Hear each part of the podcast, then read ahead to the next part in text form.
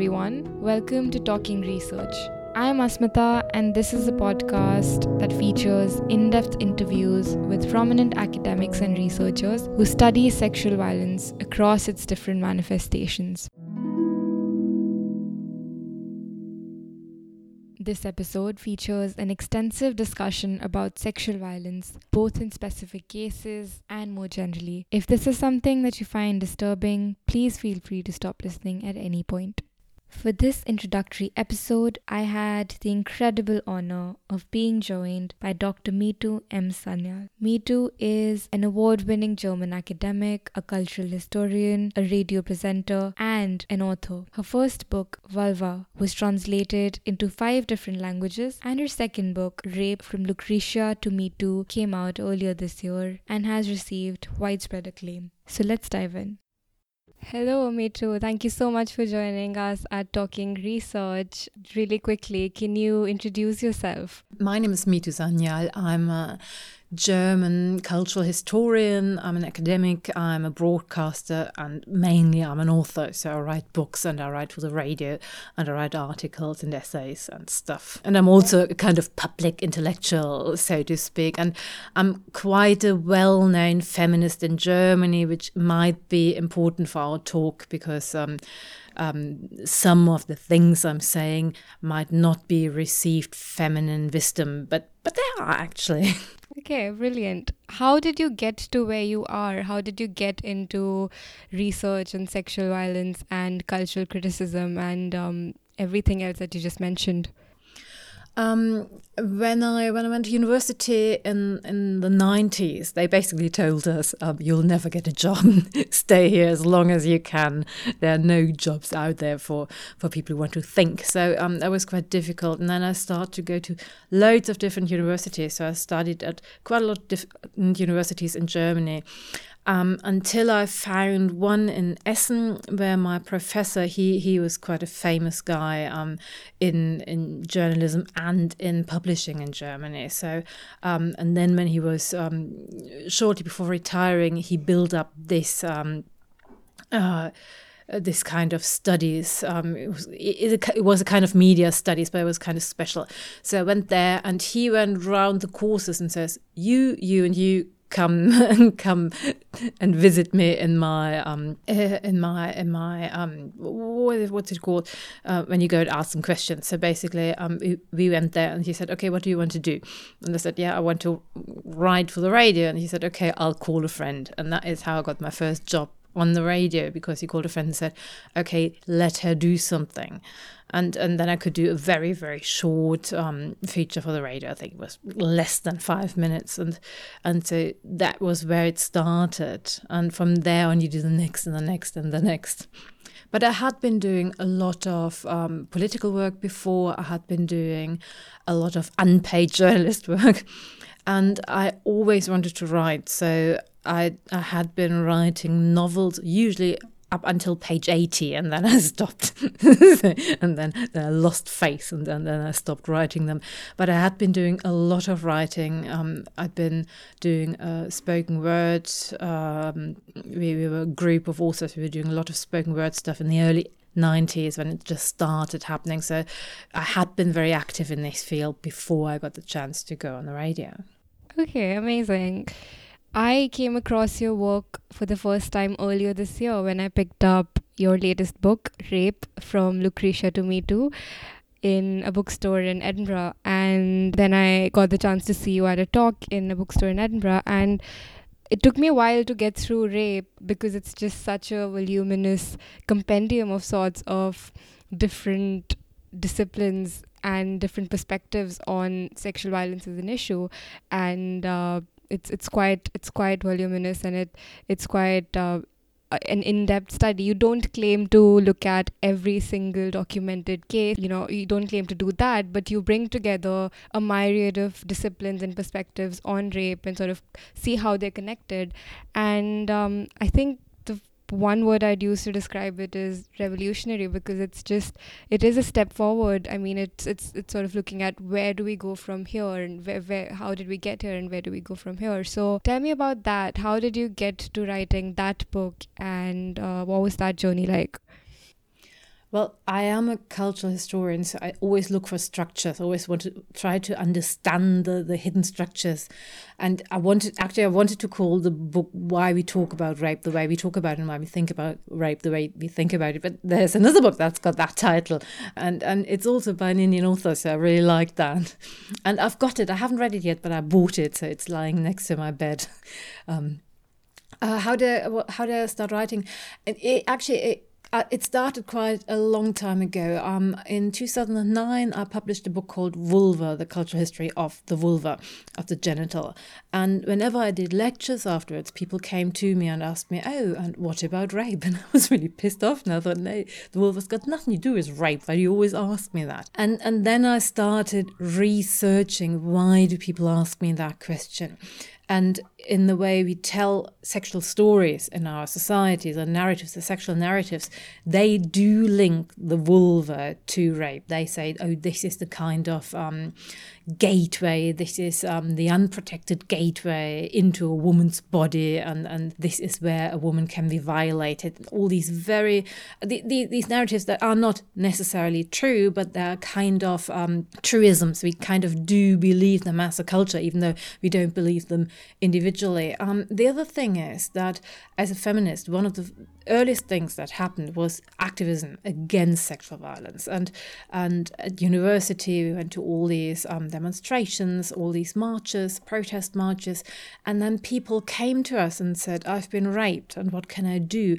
And they asked us, What can I do to heal? And we didn't have any answers. And, and that really shocked me because all the books out there at that time told us if you're raped, then your life is over. So basically, you're broken forever. And to say to someone, "Oh, can't do anything. This is it, is not really helpful. And and I really started doing a lot of research into that. How is the way we talk about rape? Um, detrimental to healing and and how could we find better ways to to talk about it so it opens up the possibility of healing. It doesn't doesn't mean um, that everybody can heal or, or needs to heal or wants to heal, but but the idea that this is the end of your life. This is so nasty. It can happen to you anytime, and then it's the end of your life. Thank you. And, and so that was incredibly important. That was one of the motors to write that book. And there was a third motor, and, and that was actually um, all the discourse about gender. So, why, when we think about rape, do we think of female victims and male perpetrators? Is that a kind of biological fact? And I want to find out about that and that. So, these are the three things that went into my book, and these are the three kind of alleys I wanted to explore. I think that's very interesting because one of the main things that I took away from the book was that it gave me a solid historical perspective on rape as a concept and rape as a social uh, as a social construct that we've engaged with ever since prehistoric times and uh, how that shapes where we are today. And um, I want to talk more about uh, the history of uh, of rape, as you as you mentioned, you're a cu- cultural historian. You you've talked in length in your book about how rape is a gendered crime and how honor as a concept is entrenched deeply with it. So, can you tell me more about that? Um, well, it is wonderful when you say that you've got a comprehensive uh, historical overview. This is what I was aiming at. I, I, don't think anybody can ever achieve that, but this is basically what I wanted to achieve. So I'm sure are aspects that we could still add to it, but the idea of honor is um, historically um, it was the idea that honor was part of the woman's body, and um, and it was kind of situated in her hymen. Hymen doesn't exist, but that's a different story. Um, we were told um, you you had your honor; it was situated in your hymen. So either you gave it to your husband at marriage, or you could kind of lose it, voluntary or involuntary. So um, you could just sleep around, or it could be stolen from you by rape. So um, only a woman could lose her honor by the act of rape.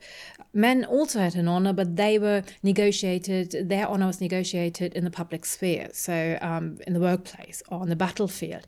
And if they lost their honor, um, that was just as big a problem as when a woman lost their honor, but they couldn't lose their honor via sex. That was the idea behind that. So they could um, be deserters in war. So, and that would mean they lost their honor, and that meant they lost their place in society. And the same with women. Once they'd lost their honor, they had lost their place in society. And so the idea was um, a woman should commit suicide then she could regain her honor by by giving up life. So we've got the, that is why my book is called From Lucretia to Me Too, because Lucretia is that um, we're always told she's a historical figure. She's not a historical figure. She is a, she's complete fabrication, and we're told there's this um, ancient Roman woman, and she was raped. And then she called her husband and her father and told them because she was raped and because she lost her honor, she wanted to kill herself so that no other wife could claim she, um, by citing her, that she had been raped when she just committed adultery. That was that. That is a quote in that text, which is amazing. So she killed herself, and and she was held up as the, the, heroine of the story. And I remember we had to translate that story in Latin at school. We had to translate it, and we were told this is the happy ending. Hello, she's just dying. This is not a happy ending. And and but because we were so bored by Latin anyway, so so we didn't question it. Um, but I know quite a lot of people who had this idea so if I'm raped, I've got to kill myself. Then, um, with the start of Christianity, obviously uh, suicide became a mortal sin. You were not allowed to kill yourself any longer. And Augustine, he writes a lot about Lucretia. He he writes, oh, um, how can she how can she be a heroine how can she be held up as a role model and he comes to the conclusion that no you shouldn't kill yourself but you should basically die of a broken heart you should still kind of take your offending body away and um, if you don't die of a broken heart, you still got to take yourself away from society by going to a convent or by becoming ill or by, by doing good deeds to the rest of your life. So the amount of your honor is kind of measured by the amount of your pain. If you had a lot of pain, then your honor had to be very big. So if you stopped crying after even a year or 10 years, that meant that the honor couldn't have been so big. So if somebody steals my car, I don't have to cry every day to show it was a really nice car. But um, if I if I had been raped at that time, I would have had to show till the end of my life. Um, I had to prove it with my own body, with my own psyche. I had to prove that there had really been a crime, and that that makes rape very very special. So um, there's nothing objective that you can gauge. You gauge it by the victim's pain. And that is another reason why when we talk about healing, it feels nearly like a betrayal. It feels like we're saying, "Oh, the crime hasn't been so bad," which is obviously not true. So you can you can heal after after genocide. So um, you, you, I mean, I don't want to make anything small. I just mean people can heal and it doesn't say anything about what they've experienced it just says something about themselves. This is quite interesting because uh, when i was growing up in india i was expo- uh, exposed to a lot of mythology and uh, even in indian mythology in all those stories as you might be familiar you see the goddess who's been raped and uh, that that in an attempt to take her honor away to sort of reduce her to a state that's worse than death um, is that is that something that you've explored more in your research, Indian and more Eastern perspectives as well, or has your concentration been more towards Western notions? Oh, there's this lovely story about the unveiling. About which one is it? Um, is it um, Draupadi? Yeah, Yes, that's it. And and um, I, I, absolutely love that story. And have you read the Mahashweta Devi story that's called Draupadi as well? And she has written a kind of mirror story to it. And and and her Draupadi, she is um, she is uh, a god um, she she's an untouchable. I don't know exactly which car, who, well, where she, but basically she is a um, freedom fighter, and then um, they kill her husband, and finally they imprison her, and then um, she's raped for a whole day and a night, and then um, she is naked, and the policeman tries to close her. He tries to forcibly close her, and it's impossible. He can't put clothes on her. He can't make the crime invisible, so to speak, and and and she she takes that, and and that is a brilliant it's a brilliant example because she is so angry. I mean, it is it is a nasty situation, and um, they want to um, they want to humiliate her, but but she the the retribution they have to pay for the act of, of trying to to unrape her, of trying to they, they want to they want to humiliate her, but it is they want to rape her. Um, that is that is the aim. But the retribution for that is death for everyone concerned. So, um, yes, there is a lot in there, but there's also, I mean, there, there are also figures like Kali who um, who does the opposite and and who who fights with her unruly body. Um, there's this brilliant story when um, when she fights the demon and and he first he offers to her marriage and she she laughs about it and then he he threatens her to to rape her and and then she uh, manifests all the other goddesses via her vulva and they kill the demon and they kill the demon together and none of the other gods could do that. It's only the the goddesses who, who had that who had that power and that was also very very interesting. So there are so many different um, layers to that and i'm always having grown up in Germany and and um, my father comes from India, so so I'm half Indian, and and we always kind of faced with all these stereotypes about oh Indian women and they're so worried about their honor and and oh honor killings in India and and so um, and I I'd been I'd started to get really pissed off about the way that Indian women were um, portrayed in Germany or in, or in England, for that matter, as being so incredibly passive and and only concerned about their honor. And and I thought, wait, we have got an active female sexuality. We have got narratives about that. We got goddesses who are. Um, who have got a libido, who claim that, who, um, for example, when Shiva is dead when Shiva um is Shava and and and Kali comes and she makes him um, realize who she is. She makes him see her, and she sits on him, and she she fucks him. I mean, we could talk about we could talk about consent there as well, but that's a different different thing. But but she doesn't accept that he can't. Um, oh, what's what's the word for it? Um, um. Um, what's the word in English? Oh dear. Um, uh, it's it um, in German. It's basically it's it's it's a verb that means seeing, but it also means enlightenment. It means I'm able to see your soul. I'm I'm able to to really see who you are, and that's what she makes him do. She, and and by by doing that, she makes him also have empathy with the rest of the world again. So he he he isn't just this this bodiless mind who, who looks at it in this abstract way he he becomes embodied again and so he becomes part of the world and he he has love and pain and, and empathy for the world again Right. Who do you recommend as um, as a source for someone who's trying to find out more about the historical um, the, the historical cultural history of rape? What sources would you recommend for someone? My book. Um, no, um, it took me, it was quite difficult. I did a lot of research. I loved Joanna Bourke's book. It's called Rape as well. And it, it's a it's a cultural history, but actually she wanted to call it rapists, a cultural history of rapists. But um, she thought nobody will pick up a book that's called Rapists, a cultural history. So she called it Rape, and that is a brilliant book. I really like that. Um, there are so many different books, um, and uh, quite a lot of it went into the book. And if you look at the bibliography at the end, it is incredibly long. And I threw quite a lot of books out. So I thought, yeah, I haven't taken that much uh, from those because it, it just got too long. And um, what I'm interested in at the moment is also um, um, what's it called? Uh, retribution.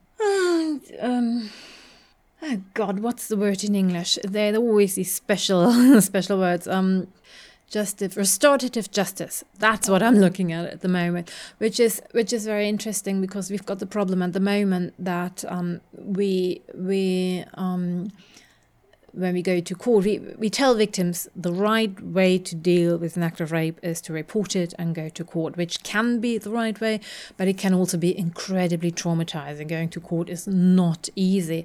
And um, not just in a case of rape, by the way, but but especially in a case of rape. So, um, but even if there is a conviction, you don't get anything from it. Um, so, if the perpetrator goes to jail for I don't know two years, three years, five months, ten years, um, you don't get anything. You don't get any retribution. And um, we, we, we say, oh, you have got justice, and that might be the case. But usually, what is really a relief is when somebody else, like a judge, says that was really wrong you shouldn't have done that. And that is, um, and I talked to quite a lot of people, and they um, who had been um, raped, and they said the most important thing in the uh, in the court was that somebody else, some higher power, said. You shouldn't have done that. You shouldn't have done that to this person. So, in, and and um, but I've also talked to people who went um, the restorative justice way, which meant um, they asked only the victim can say, "I want this." Um, you can claim that, and um, the, then if the perpetrator is willing, the perpetrator and the victim meet in court and they get a kind of mediator and um, they can speak and find out what would be a, a good way of retribution. So, so um, they the victim can find out what would make me feel good. And quite a lot of people said for them it was incredibly important that a the perpetrator said sorry to them and, and saw what, what he, or in most cases it was a male perpetrator, had done to them, and realized, oh, I've really, I've really done something detrimental to you. I didn't want that.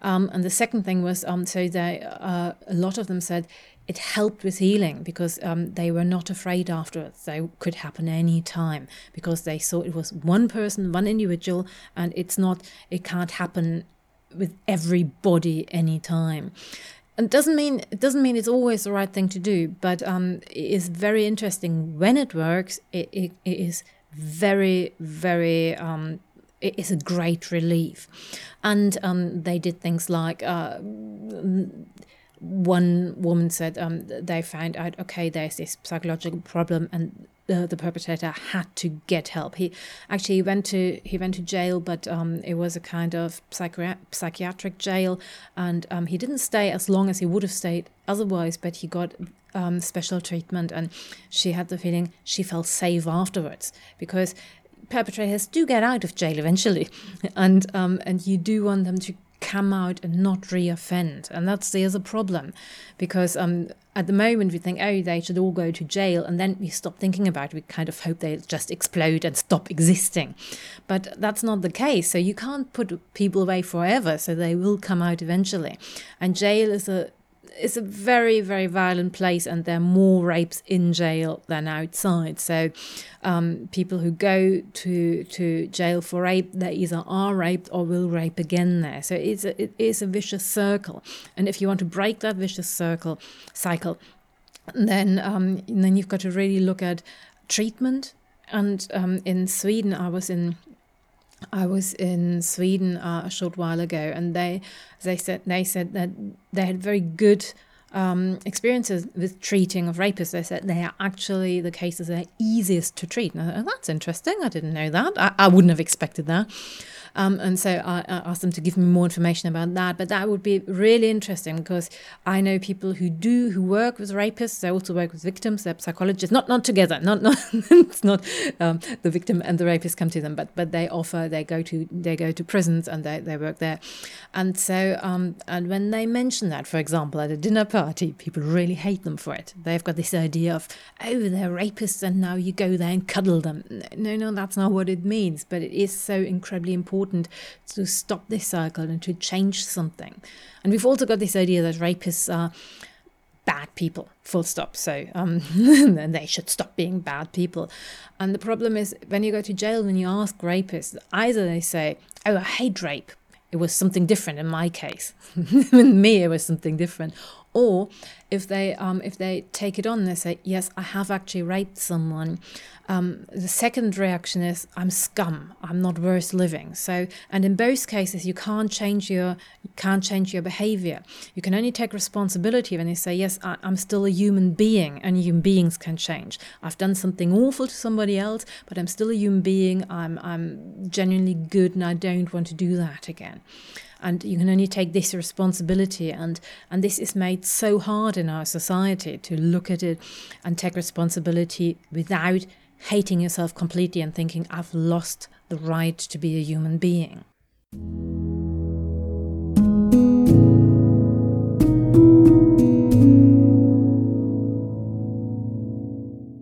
Well, you said earlier on about in your book as well about the myth of self precipitating crime, rape being treated as a self precipitating crime, and uh, how that was how rape victims were treated in, and even now to an extent they are treated that way. And because the ration of empathy in our society has been so low for rape victims, there is only one suitable portrait of the deserving victim, and how that is incredibly harmful for millions of women and men and people of all genders who go through rape. So, can you talk more about that? Well, first of all, um, I think the idea was rape is the worst crime, but it's incredibly rare. So it's like being struck by lightning, so to speak. So real rape is very rare. So so most of the cases we, we talk about, they say, no, that's not real rape. Um, and so um, in some way the victim had to had to be the real perpetrator, so to speak. They had to kind of um, shift the blame there. So it was either um, they did a lot of that in victimology when they started that um, in the at the beginning of the 20th century. When they started looking at victims, they said, "Oh, the perpetrator has a desire for the victim, but the, the victim also has got a desire for the perpetrator." Well, so like like the car wants to be stolen. Mm, I don't know. Um, and and I do understand that um, when you start a kind of discipline, you, you make loads of mistakes, and, and it's very easy to judge from the distance. But it had a lot of really detrimental effects on victims. So um, it was also that in psychiatry, um, the idea of um, history, his, hystericism, so to speak, a hysteric woman. Um, uh, quite a lot of women came to Freud and and told him about having been raped or having been sexually assaulted um, or sexually abused and, and at the beginning he believed them.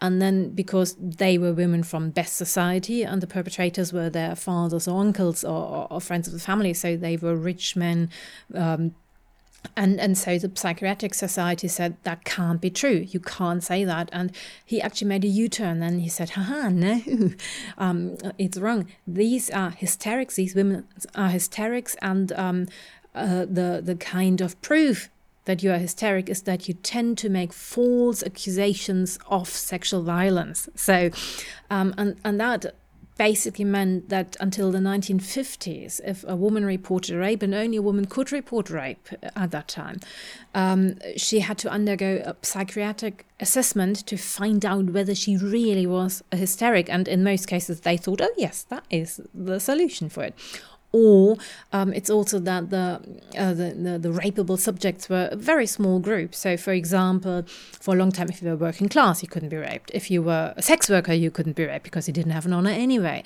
If you were not white, you couldn't be raped. So, um, black women, um, colonialized women, women of color, they couldn't be raped. Um, men couldn't be raped. So loads and loads and loads of people, women who weren't virgins, couldn't be raped, and so forth. So um, the the group that that you could imagine as being rapeable was a very small group anyway. Mm. Specifically, you also talked about one of the examples being uh, the teenage woman who was drugged and raped by Roman Polanski, and how she uh, kept on requesting media to give her space, to give her privacy, to heal, to have a normal functioning life, but people just wouldn't, and there would be uh, primetime debates where you'd have a panel of feminists and a pam- panel of um, other news anchors who would just argue about her case relentlessly. And i thought i thought that was quite a powerful example of how well-meaning feminists and um, people in the mainstream of society who want to achieve something positive uh, in in this situation, but actually ended up doing more harm than good, and how her case ultimately was not dismissed by the court. Still isn't. Still isn't. Yeah, I became kind of um, obsessed with Samantha Geimer. She is she is amazing as a person anyway, and the, and the case is really difficult because when you first encountered and she was um, I think thirteen and and she he drugged her and and uh, well he he penetrated her against her will and you think oh, it's awful that is absolutely awful and it is I mean and she never said it wasn't a problem.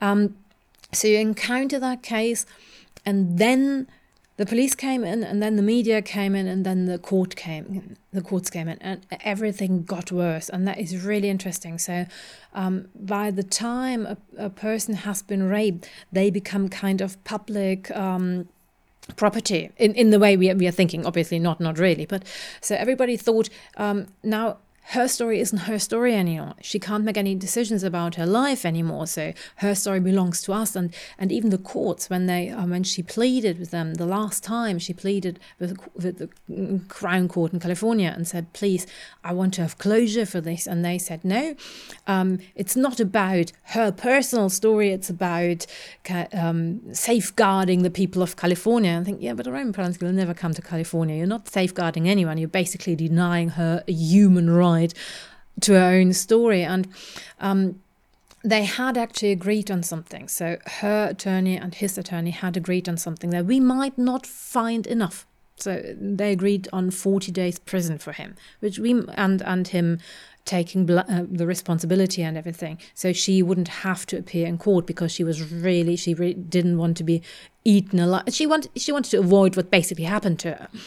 Um, and we, we could argue that 40 days to rape a 13 year old girl is not enough and, and fine so what would be enough? Can you put a price on it? It's always a very difficult question but this is what she felt would be right. She only wanted him to agree that was wrong what he did. And, and, and to leave her alone and she didn't want to appear in public and, and that was that was what she wanted. And that was what they agreed on. But because he was a, was a celebrity and the, the the judge wanted to to be a celebrity judge and so he um, he wanted to and I think he wanted to go for 50 years. And Roman Polanski having been um, traumatized in his earlier life took the next and and uh, by the Nazis by fascist Germany um, who had killed his relatives. So so there is there is a there, that doesn't mean oh the poor guy, but it just means it is understandable that uh, that he thought 50 years in prison as as a Jewish man, um, I don't trust them, and he took the next plane and went out. Um, and and so really the, the, the media came to her house they asked her incredibly intimate questions that you wouldn't dare to ask anyone so if, if you had had an awful accident, for example, people wouldn't ask you intimate questions. Oh, where, where, and and and so what's broken in your body? So they, so her body, her psyche, um, they thought they had right to it and they they debated her trauma and when she didn't seem traumatized enough then they debated why she wasn't and maybe it was her fault after all and and maybe she just wanted to get money out of him which she hadn't. But even if she had even if she'd said okay I want to get some some money for my pains that would have been her right to do that. And it, that is so um, we talk about respecting someone's borders and then they didn't respect her borders and and she said that sentence in her book that um, the rape was awful, but what was a lot more awful for her, what was a lot worse for her, was the way she was treated by the media and by by the court, and and if you if you think about that, that that's really kind of chilling. And it's also because she is so fair. She is so fair to everyone. She's trying to understand them all. She's um, putting her case. And she is even very fair to Roman Polanski. She never says it's no problem, but she says, well, this is the case. He did something wrong, but he was still also treated in a way that wasn't fair the way the media treat him, the way the, the courts treat him now, is not in any way adequate to his crime, which is amazing, which shows that she is quite a big character in herself. And when you hear her talk, you're very, very impressed by her, even though it had awful repercussions her, on her life. And every time he had a new film out, people came to her house and said, And how was it to have been raped by him? So if he gets an Oscar, what do you think about it when you had been raped by him? And they, they talked to her children when she was was grown up, she had kids, and then they they stopped her kids at school and said, "Oh, how do you feel about your mother having been raped?" Which is so, wow, this is really good when you want to work for women, when you want to fight for women to basically traumatize them even more. And then you notice it is not about her, it's about their sense of justice or their sense of entitlement. I don't know what it is. Right. And uh, I think it was quite brilliantly put in the book about how you know victims who don't you know who, who don't want to seek therapy and who don't want to be treated as victims and oftentimes they are rejected by their families and they're told that they're not behaving in the way that uh, a rape victim is supposed to behave. And um, that was quite a cataclysmic realization for me as well. So thank you for that. Moving on at the back of the blurb of your book, it says that you argue with liberals, conservatives, feminists, and sexists alike in this book. And I come from uh, a strong feminist background, and you know some of the concepts I read about initially, I found I found it hard to take them in right away. But the more I thought about them, and the more I engaged with them, I I mean it made sense. It added up. So is that something that was important for you to engage with all these different strands of opinion? Well, actually, I am I am a feminist, so um, a lot of my research for the book was talking to the rape crisis centers in Germany. So it is. Um, I do argue with a lot of literature and say, "Oh, this comes. This is uh, the tradition. This stands in." But um, when you talk to people who work with rape victims in their daily lives, they say obviously very similar things. They say, oh, yes, um, the families of rape victims often tell them, oh, if you're not feeling traumatized enough, that means you're in denial and and um, then they they force them to seek therapy. And it can be therapy can be incredibly helpful but you are still the kind of authority of your own life. So um, what rape does it takes away your authority over your own life. So it um, it, it kind of um, or over your own body for that for that moment for that um, uh, so and and if if the kind of help does the same then that is detrimental for your psyche. And they what they are doing is um, or what the feminist um, therapists are doing in, in Germany and, and internationally is um, they say you are healing and, and you are you you know your own way. I'm only here to help you on your way but i'm not going to tell you how you've got to feel and and um, what to do to become better. I'm only here to assist you in your own healing because you, you can you've got all the resources yourself. And that is incredibly important and they take them seriously. That's the first thing to, to, to basically take people's feelings seriously and they allow you to change. Like everything in your life um, mean i talk about my childhood and um, and today, when I talk about my childhood, I can talk about everything that was really nice in my childhood. And at, at, a different day, I can talk about all the very painful things, and they're both true. It's not that I have to decide on one story and stick to it. And you, you, your feelings will be different about a rape, and, and even in the healing process, your feelings will be different. You're allowed to, you, you don't have to have one consistent story, which you have to have in court, for example. So if your story changes at any point, that means, oh, you, you've been a liar, you're not trustworthy. And that's different in therapy. Um, it's also to say not everybody needs therapy and everybody wants therapy, and not everybody needs therapy now. Um, so, uh, for example, if you are in a situation where you've got to look after a small child, maybe you want to look at a rape later on. Maybe that is better for you. Maybe you you need um, your resources, your emotional resources for something else now. So there are different stages in your life, and it's also when you're in a situation where you're kind of endangered all the time um, that makes healing a lot harder. So, if you are in an abusive relationship, that makes healing a lot harder. Or even if you're in a job that walks over your borders all the time, doesn't have to be sexual. Sometimes it can be more important to get another job first and then look at healing. So, there are loads of different ways of doing it. And so, um, I have been talking to a lot of feminists and I've been working on the, I haven't been just reading and then writing the book and saying, this is the way it is. So um, I have, I am part of a movement. I'm part of an activist movement and, and I, I really don't argue with feminists as such, but I argue against received feminist opinion or the way that feminist opinion is portrayed in the media. But um, in, and for example, in Germany, the book wasn't so much of a scandal in feminist circles. I'm invited mainly by, by feminists, uh, by rape crisis centers, by, by gender studies um, um, at universities. And, and this is mainly people who invite me and say, oh, this is basically. Um, the way we're thinking about uh, stuff anyway and so you brought it together and i haven't invented everything from from scratch no um, I, I build on a lot of study i build on a lot of research there um, I have been looking at basically uh, the other side, but not so to speak.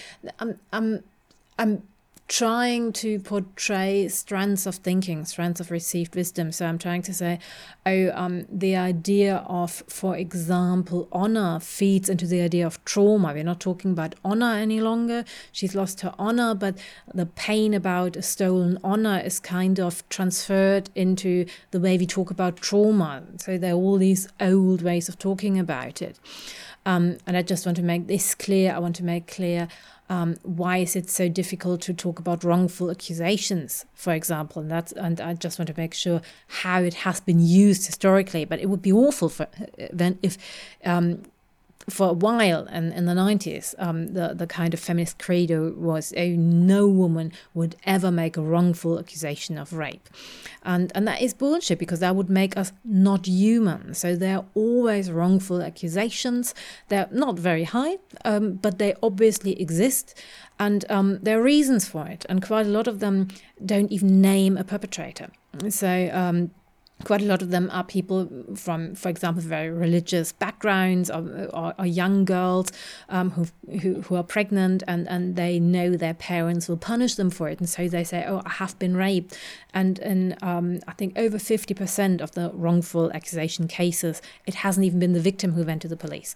It, it was a kind of a parent, uh, somebody else who reported it. It wasn't that the victim wanted to make trouble for anybody, it was just the victim was trying to safeguard herself against against something else. Um, and then there's the case of social media, and I engage with that because in social media, rape is a signifier for something else, and and and there it is different. So it's very easy. Accusations on social media are kind of viral. Doesn't mean every accusation is wrong. It's just that everything becomes viral on social media. Everything everything becomes amplified in social media. We've got to look at that. Um, with a different lens and so i try to look at a bit to look at what happens what's the discourse around rape in social media and how is that um, spiraling and and what would be helpful and what would not be helpful because that is something that I'm a bit worried about. Um, I absolutely love the Me Too debate. I think it's incredibly important. But um, like everything, it's got um, all its incredibly brilliant, important sides. For example, that victims can speak out and and they they know people will listen to them and, and, and will listen to them openly and will believe them. That is brilliant. And before, even I wrote the book, um, people didn't speak. I, my, my friends didn't speak to me. And I thought, that can't be true. I don't know anybody who's ever been raped. That is weird. Um, so that is amazing. But on the other hand, we talk about it now that, oh, we've got to save women from sexuality. No, I want sexual self determination. I want, don't want to be saved from sexuality. So there's a new kind of culture of, oh, maybe we should chaperone women again. Maybe we should um, lock them in. That is, for example, that is happening in India. So um, students, we should lock them in their bedrooms at night and in their dormitories so they shouldn't go out. That's really good for women. No, it's not uh, received feminist opinions in the media versus feminism i think that's a very important distinction that just needs to needs to be emphasized constantly. Um i mean in, in the book throughout different chapters you always emphasize that you are not in essence arbitrating against uh, any particular experience. You're not saying you're not invalidating anyone's experience and you're that is absolutely not what you're doing. And if at any point someone who's gone through a traumatic sexual experience someone who's been violated if at any point they disagree they should absolutely prioritize their feelings over the content of the book. You do that while also maintaining objectivity about what you're discussing. So that blend of objectivity and sensitivity how can researchers who are aiming to take their findings to a larger audience how can they aim to emulate that and even you know normal people who are aiming to engage in better discourse about sexual violence how can they aim to emulate that uh, objectivity while also being sensitive about about the topic. I think it's always important to make clear what you're talking about. So, am I talking about an individual uh, confronting uh, an individual experience? So, um, then I absolutely think the person who's experiencing whatever is got the is the authority. So, so I, I take their feelings as the first source, so to speak. Um, am I talking about structures? That's something else. Am I talking about the law? That is something else. Um, or am I talking about a case of therapy? So, um, in in a therapy setting, if somebody says I've been raped, I would absolutely believe them no matter what. So their view is what I'm I'm working with. I'm, I'm not a I'm not a therapist, but this is what was happening in a therapy um, session. Or even if a friend comes to me and tells me they've been raped, I'm not going to question that. I, am going to ask them how they feel. Um, but uh, if I'm talking about a, a court of law, this is the way the law works. So um, the presumption of innocence is a kind of bedrock of democracy, and I don't want to get rid of that. And and so um, that is a, that is a problem because quite a lot of um, victims of rape haven't experienced how a court of law works. So they think, oh, it's because they don't believe me because I'm a rape victim. No, it's basically um, that is what every court of law has got to do. They have got to um, presume that the accused is innocent, and then they have to prove that the accused really is guilty. And that is a that is a very difficult situation which is one of the reasons why the rape crisis centers they do a lot of coaching. This is what's going to happen. This is what you've got to expect. You've got to decide whether you want to face this or not or whether you want to face it now. In germany we've got this brilliant thing um, it's got uh, it's called forensic um, where you uh, where you can go to a doctor and then they keep all the forensic evidence for 10 years for as long as you like and then you can decide when you want to go to court. You don't have to do it immediately after the fact. So you can say, after five years, now I'm strong enough. Now I want to do this. And this is amazing. And this um, is uh, very, very helpful. Um, that is important, but it's also it doesn't always work. I mean, um, I have met people who have felt hurt by my book, and I do understand it. And I, I, felt very, very sorry about that. I've met a lot more people who felt kind of liberated by the book, and and um, people who have been victimized, people who have um, experienced awful um, sexual trauma, and and they said it made it so much easier to be able to talk about and still be themselves, still be the person, still have some kind of agency over their life. But I do understand, um, and, and that is especially with rape because it was so hard to fight for it to be taken seriously, just historically. The women's movement has fought so hard for it. And now I say, yeah, it has to be taken seriously, but um, not not not, but it doesn't. But um, but we've also got to look at, for example, male victims, and and and and that, that was one of the things. Right? We've also got to look at healing because um, the women's movement in the seventies they showed there is a real trauma, so the courts would take it seriously before they said, "Oh, it doesn't matter." So um, uh, it does ma- it did matter for the real in, in inverted commas real rape victims. But um, it didn't matter for for um, normal people who were raped. So and they said oh, just locker room banter. It's just oh boys will be boys and and it just happens. That's in a normal course of life.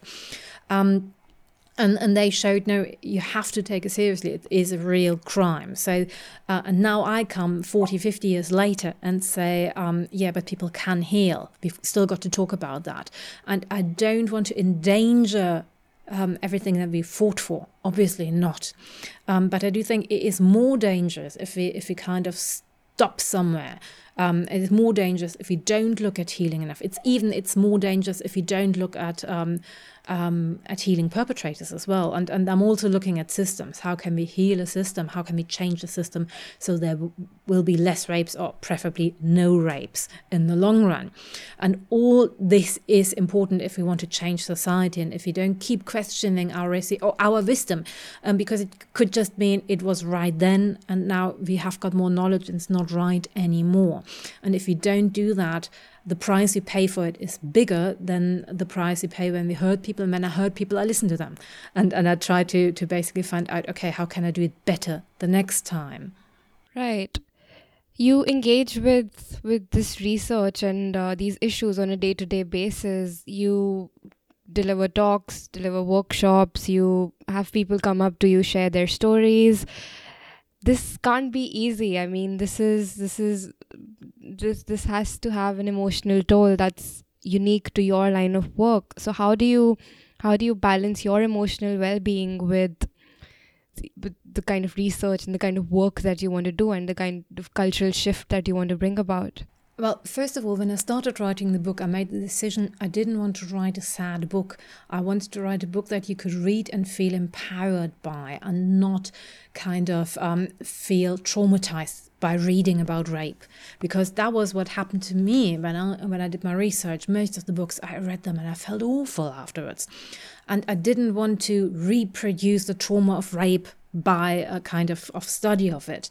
And that was very important. So people do talk to me, but um, I don't have the feeling I get the kind of unfiltered trauma. People talk to me um, when they've already gone through kind of process of thinking about things. And and so in a way, it, what I do still do is I do answer every email. I try to answer every email, which is hard work because it takes up a lot of time. Um, and and in quite a lot of cases, I um, I tell them, "Well done! I, see you are on your way, and I'm I'm really impressed by you because I am impressed by most of the people. So, um, I'm not it is not the, the emotional impact is usually one of being impressed by how people deal with even difficult things and and the resilience of, of people and I mean just the act of being able to write and say something has happened to me and this is how I deal with it and and I, I went out to look for a book and and I engaged in a in a public discussion is, is amazing. Um, the talks I give, I have actually, I got some supervision now to, to help me deal with some of the reactions there because um, you do get a lot of anger, and the anger is half the time the anger is displaced. It's the anger at the world, the anger at an unjust system, and I get it, and I do understand that, but.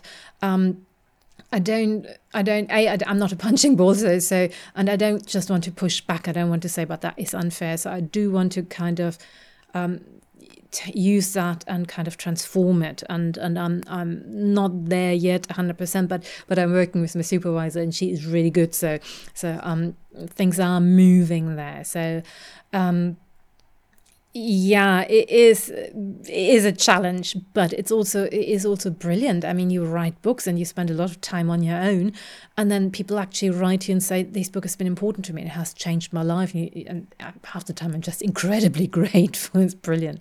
I'm spending too much time on trains and and traveling and so i do notice my back is starting to give way uh, I mean, we could be here for many more hours if we kept talking about the book, which is which is how I'd want to do things. But we are constrained by time, and we are constrained by um, the length of this episode. So, uh, last thing I want to ask before I let you go is, what's next for you? What what are you up to now, and what are some of the upcoming projects that we can expect from you?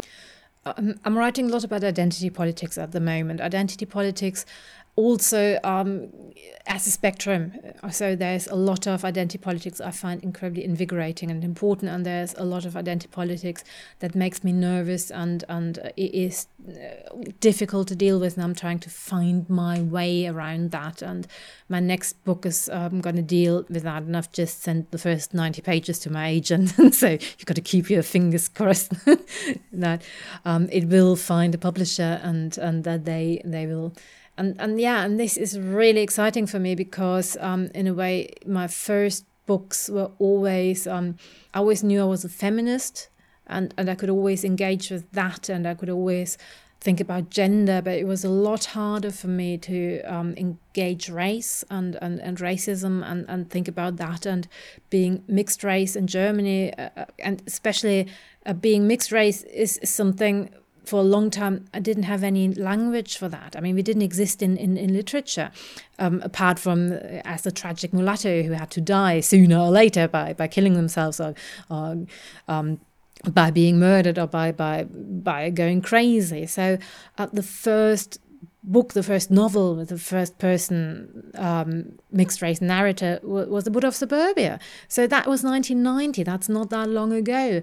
Um, mixed race people were kind of forbidden by law. We were illegal for a long time. I mean, not just in Germany, not just by the Nazis. I mean, you can look at America, you can look at South Africa, you can look at all these laws. So to, to find a language for for that, to find a language for, for the experiences and, and also not make them essentialist so not not basically say this is what i am this is my true self but say yeah what kind it, it, it has implications on my life just as gender has got implications on my life but i'm so much more than just my gender or just my race or just so Oh, that's amazing. Good luck for your for your upcoming book. Can't wait to read it. And thank you so much for your time. Thank you for the work you do every day and thank you for writing the incredible book that is Rape. I would recommend it to everyone, and I hope many people read it after after this episode. But thank you for your time. Oh, thank you thank so you. much.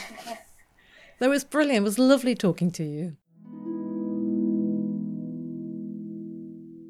That was Dr. Mithu Sanyal. Thank you for tuning in. There is a link to organizations that support victims of sexual violence so please feel free to check that out if you or anyone else you know needs that support. If you like this episode, please follow and potentially even share. You can find episode 2 right below this one. And if you have feedback of any kind, please leave a review. That would be so appreciated. But thanks again for tuning in. I'm Asmita, and this is Talking Research.